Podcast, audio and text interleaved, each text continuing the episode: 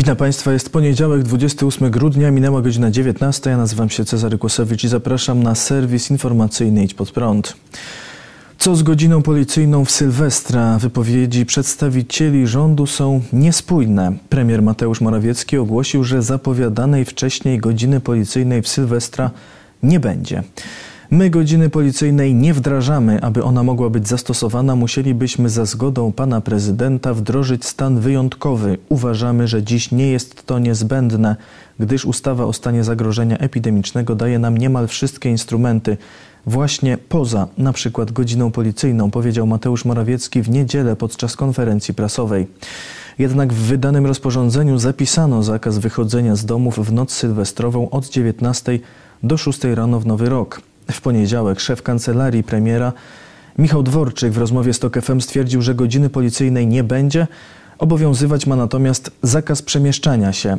W Sylwestra nie zostaje wprowadzona godzina policyjna, ale prawo do swobodnego przemieszczania się będzie ograniczone na podstawie rozporządzenia wydanego zgodnie z ustawą z 2008 roku. Poinformował Dworczyk, odwołując się do ustawy o zapobieganiu i zwalczaniu zakażeń i chorób zakaźnych. Ustawa mówi, że w czasie stanu epidemii lub zagrożenia epidemicznego minister zdrowia może rozporządzeniem wprowadzić czasowe ograniczenie określonego sposobu przemieszczania się lub nakaz określonego sposobu przemieszczania się. Karnista, doktor habilitowany Mikołaj Małecki z Uniwersytetu Jagiellońskiego w rozmowie z Onetem stwierdził jednak, że to nie może być podstawą do ograniczeń, jakie rząd chce wprowadzić w Sylwestra. W błąd wprowadza nas minister Dworczyk, mówiąc, że zakaz wychodzenia z domów został wdrożony na mocy ustawy o chorobach zakaźnych.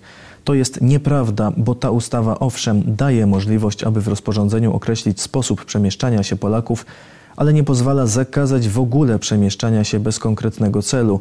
Jest to bez dwóch zdań godzina policyjna, bo tak potocznie określa się restrykcję zakazującą przebywania w miejscu publicznym w godzinach nocnych, powiedział dr Małecki. Podobnego zdania jest adwokat Zbigniew Roman, który w rozmowie z Many.pl stwierdził, że ustawa, która mówi o możliwości czasowego ograniczenia określonego sposobu przemieszczania się, to za mało, by całkowicie zakazać wychodzenia z domów.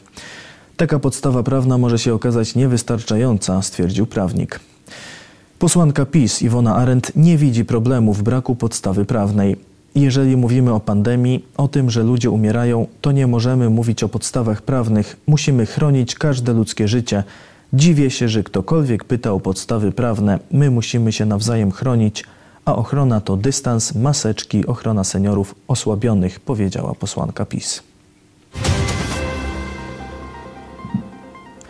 Wczoraj rozpoczęto w Polsce szczepienia przeciw chińskiemu koronawirusowi. Pierwszą zaszczepioną została naczelna pielęgniarka Centralnego Szpitala Klinicznego MSWiA w Warszawie, Alicja Jakubowska. Po szczepieniu twierdziła, że czuje się bardzo dobrze. Po niej preparat podano innym pracownikom szpitala. Wczoraj w Polsce zaszczepiono 2000 osób. W Polsce używana jest obecnie szczepionka mRNA stworzona przez firmy Pfizer i BioNTech. Jest to jak na razie jedyny preparat zatwierdzony do użytku w Unii Europejskiej. Dziś premier Mateusz Morawiecki ogłosił, że do Polski przyleciało 300 tysięcy dawek szczepionki. Zgodnie z planem dzisiaj przyjechało do Polski już 300 tysięcy e, dawek i rozpoczynamy dystrybucję. Dziś i jutro ruszą do ponad 250 kolejnych szpitali. Zdecydowaliśmy się być jak najszybciej w tej pierwszej grupie państw, która będzie otrzymywać, dystrybuować, szczepić ludzi, bo nie znamy dzisiaj lepszego lekarstwa, lepszego antidotum na wirusa. Chcę raz jeszcze zaapelować w pierwszej kolejności do wszystkich medyków. Państwo wiecie najlepiej, jakim dobrodziejstwem jest szczepienie, jakim dobrodziejstwem jest szczepionka a do wszystkich obywateli, do wszystkich rodaków, żeby w odpowiednim momencie, w odpowiedniej kolejności, bo najpierw mamy medyków, służby mundurowe, nauczycieli, seniorów, żeby zapisywać się do szczepień. Proces jest bardzo prosty. I później zaszczepienie, to chyba każdy z nas przechodził jakieś szczepienie w życiu, w związku z tym nie trzeba nikogo tutaj szczególnie instruować.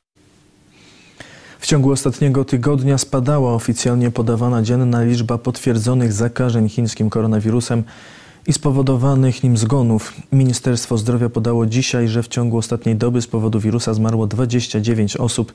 Potwierdzono ponad 3200 zakażeń. Jeszcze w czwartek było 13 tysięcy zakażeń i prawie 500 zgonów. Do soboty spadała także liczba osób zakażonych wymagających hospitalizacji.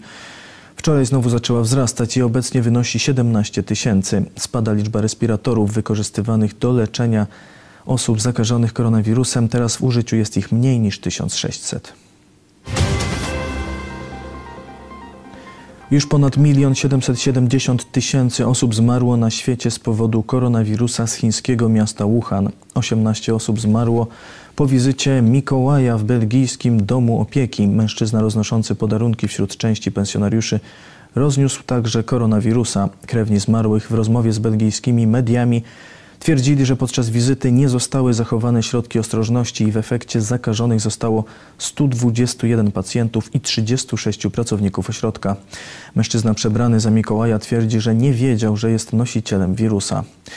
Liczba zakażeń chińskim koronawirusem i spowodowanych nim zgonów rośnie na całym świecie. Dr Antony Fauci, amerykański ekspert do spraw chorób zakaźnych, twierdzi, że w USA najgorszy moment epidemii dopiero nadejdzie.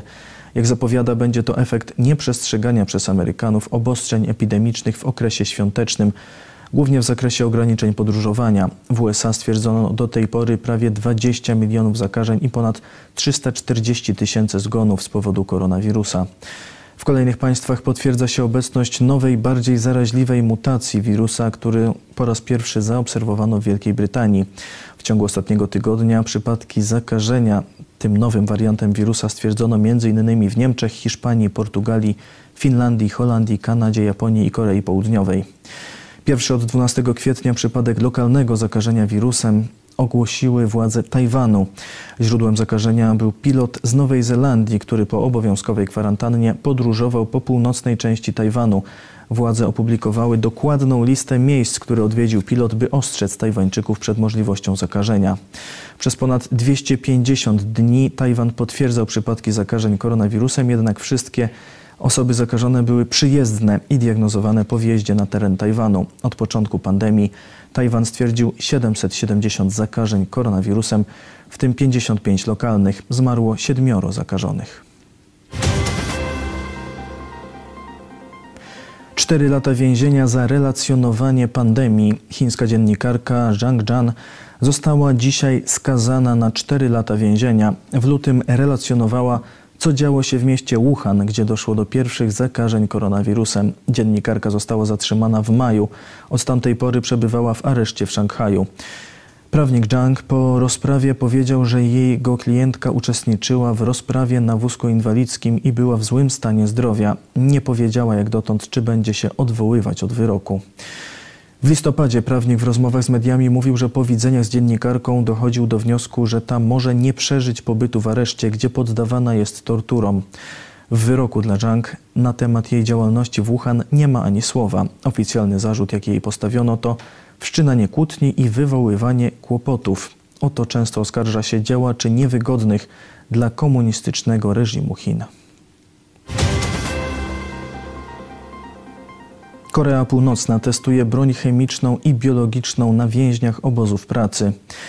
Organizacja Open Doors, która monitoruje prześladowania chrześcijan na świecie, podaje, że wielu osadzonych w obozach Korei Północnej to chrześcijanie, którzy trafili tam tylko z powodu wyznawanej przez nich wiary w Jezusa Chrystusa. Dyrektor do spraw komunikacji w organizacji charytatywnej Open Doors, Jan Wermer, powiedział, że w Korei Północnej chrześcijaństwo jest zakazane, a wierzącym lub nawet podejrzanym o wiarę w Jezusa grozi osadzenie w obozie, gdzie na więźniach przeprowadza się eksperymenty broni chemicznej i biologicznej. Osobom, które zostaną uznane za przywódców religijnych lub które nie chcą wyrzec się wiary, grozi nawet śmierć.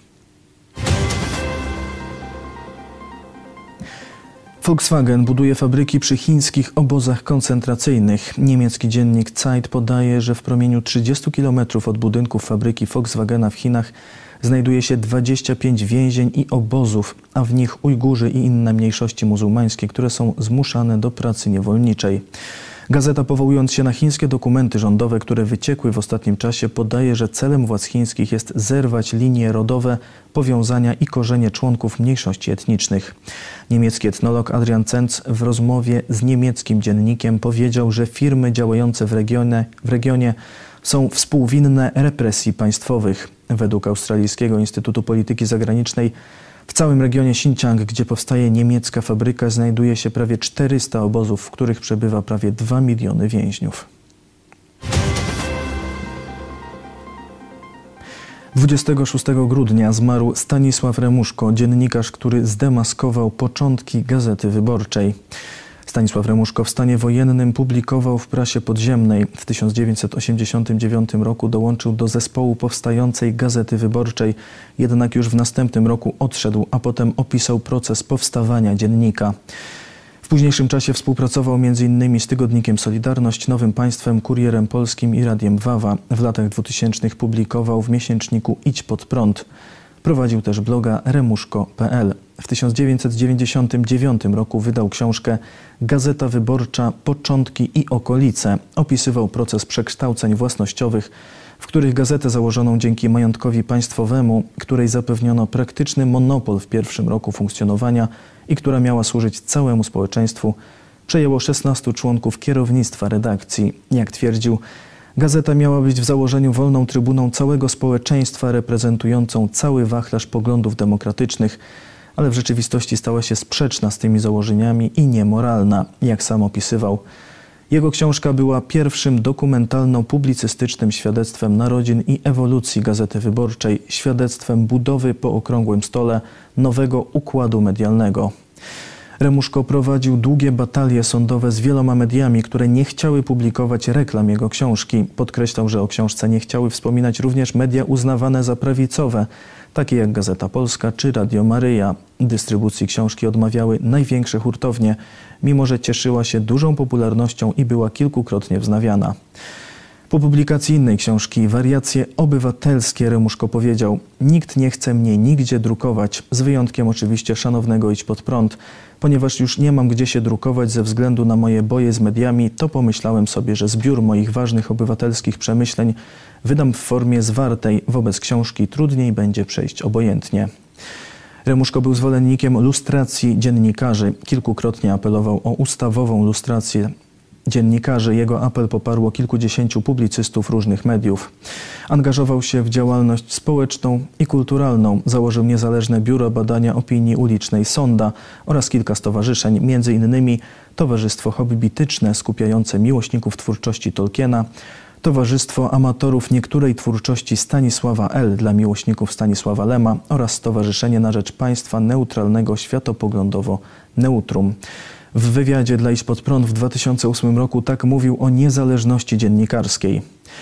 Na takiej postawie nie da się zrobić dużych pieniędzy. Jeśli więc ktoś chce je zrobić, to nie będzie się kierował na pewno takimi rzeczami jak honor, prawda, szlachetność, uczciwość, rycerskość, szacunek dla innych ludzi, dobre przygotowanie materiału, rzetelność czy tak niesłychanie ważny z punktu widzenia dziennikarskiego obiektywizm. Jeśli jednak ktoś się tymi wartościami przejmie, nie zrobi co prawda wielkich pieniędzy, ale będzie miał ogromną satysfakcję i to nie tylko chwilową, nawet po 10 czy 20 latach. Potem nawet inni mówią o tobie: No wiesz, ale ty jesteś w porządku. W czerwcu tego roku w tekście Mój Testament napisał: Moja niemoc umysłowa rośnie z dnia na dzień, pewnie niedługo pójdę sobie i człowiek by tylko chciał, aby stało się to szybko, bezboleśnie i bezszpitalnie, czyli we własnym domu. Ponieważ jestem sam jak palec, okoliczności życzliwe pomińmy, nikt mnie nie potrzyma za rączkę ani nie znieczuli duchowo. Tak być nie musi, ale zapewnie, zapewne tak będzie. Pastor Paweł Chojecki tak wspominał Stanisława Remuszkę to pokolenie tych, którzy przeciwstawiali się złu, kłamstwu, mówili o prawdzie, no powoli, powoli odchodzi. To smutna bardzo wiadomość. Nasze drogi przecięły się byłem przynajmniej na jednej rozprawie, bo oczywiście Stanisław Rymuszko miał wiele różnych procesów. On sam je inicjował, ponieważ go dyskryminowano. Chciał płatne, kiedy napisał książkę e, o gazecie wyborczej, chciał płatnych reklam w, w różnych czasopismach. Niestety mu odmawiano. E, no to on się skarżył do sądu. Jak się skarżył do sądu, to wtedy był taki śmieszny wynik, bo w trzech sądach y, ta sama sprawa była, że on został mm, pokrzywdzony, no a w trzech, że jednak gazety miały prawo mu odmówić i nie było dyskryminacji. Także to też pokazał nie tylko prawdę o gazecie wyborczej, ale także prawdę o wymiarze niesprawiedliwości. Skarżył się na to w swoich wystąpieniach publicznych, że niektórzy z tych znanych publicystów kradną, biorą jego treści z, z jego właśnie e, książek i przypisują e, sobie, także był też nieuczciwie traktowany nie tylko przez lewicowo-liberalną część, ale przez tą tak zwaną prawiczkową też e, był traktowany nieuczciwie, nie zyskał właściwego, właściwego miejsca w tej nowej Polsce. No i odchodzi, odszedł w samotności. Człowiek y, rzeczywiście mm, wielki pod takim względem, że on się tak nikomu nie kłaniał. Nie? Starał się naprawić świat po swojemu. Był ateistą. Tu szczególnie, szczególnie smutny jest ten taki jego pożegnalny wpis.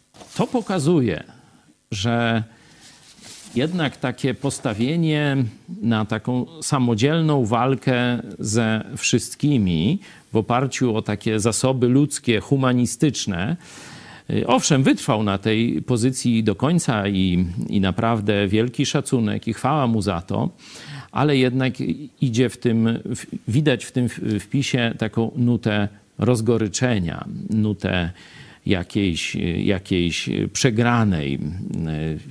No, niestety pan e, Stanisław e, no, odrzucał tutaj e, pomoc Jezusa Chrystusa w walce właśnie o prawdę, o sprawiedliwość, o lepszą Polskę. Chociaż, tak jak podkreślam, człowiek bardzo, bardzo szlachetny, wartościowy. Warto, żeby, żeby o tym człowieku pamiętać, ale żeby też wyciągnąć wniosek z tego, że samemu człowiek świata nie naprawi. Możliwe jest to tylko z Jezusem Chrystusem.